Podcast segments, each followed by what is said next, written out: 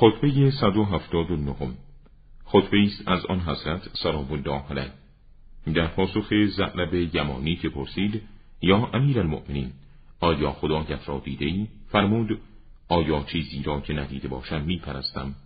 زعلب گفت چگونه خدا را می بینی؟ فرمود چشمهای انسانی او را با مشاهده عینی نمی بیند بلکه دلها هستند که او را با حقایق ایمان در میابند او نزدیک به تمامی اشیاست نه با اتصال جسمانی و دور از اشیاست نه با جدایی از آنها.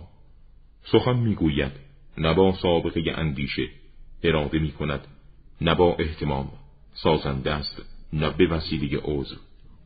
لطیف است نه با صفت پنهانی بزرگ است نه جفاکار. بیناست نه با حواس دارای رحمت است نه با رقت قلب. سرها در برابر عظمتش فرو افتاده و دلها از خوف او مسترب می شود